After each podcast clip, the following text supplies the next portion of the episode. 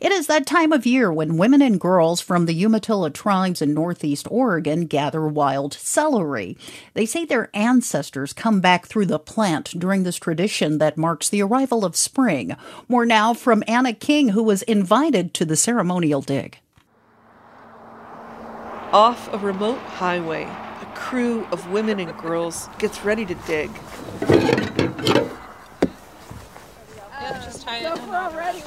Line up. Um, as they line up, youngest to oldest, I notice some missing faces, mostly the elders who used to lead.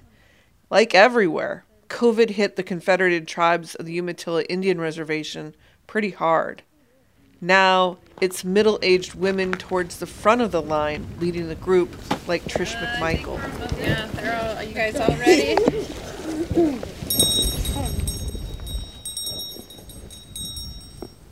We scramble up steep rocks into the cliffs with our hands clinging to the earth.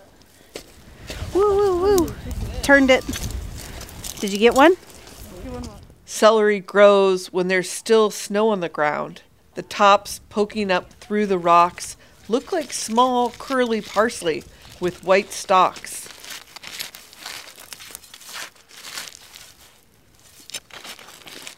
The group digs them up with metal rods called cuppins, gently moving the rocks back and forth to get at the plant.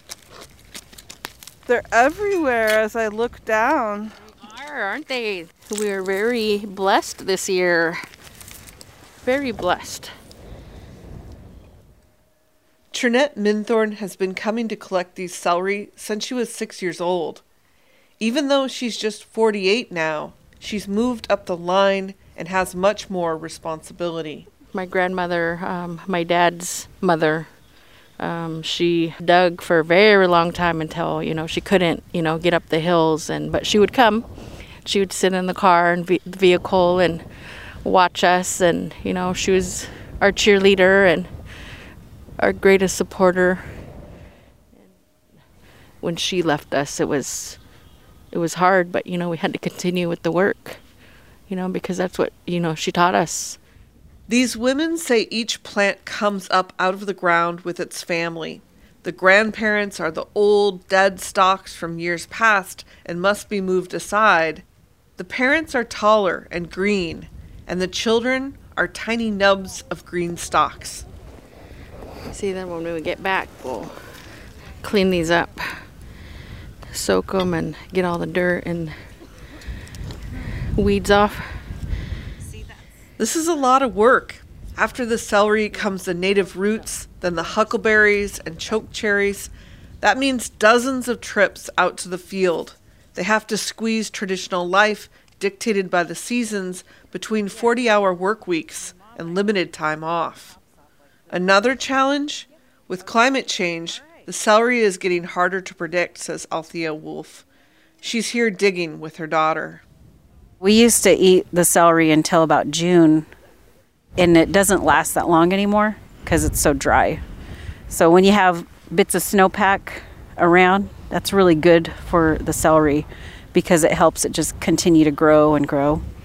Uh, you don't get that anymore, hardly, because of you know changes in the environment.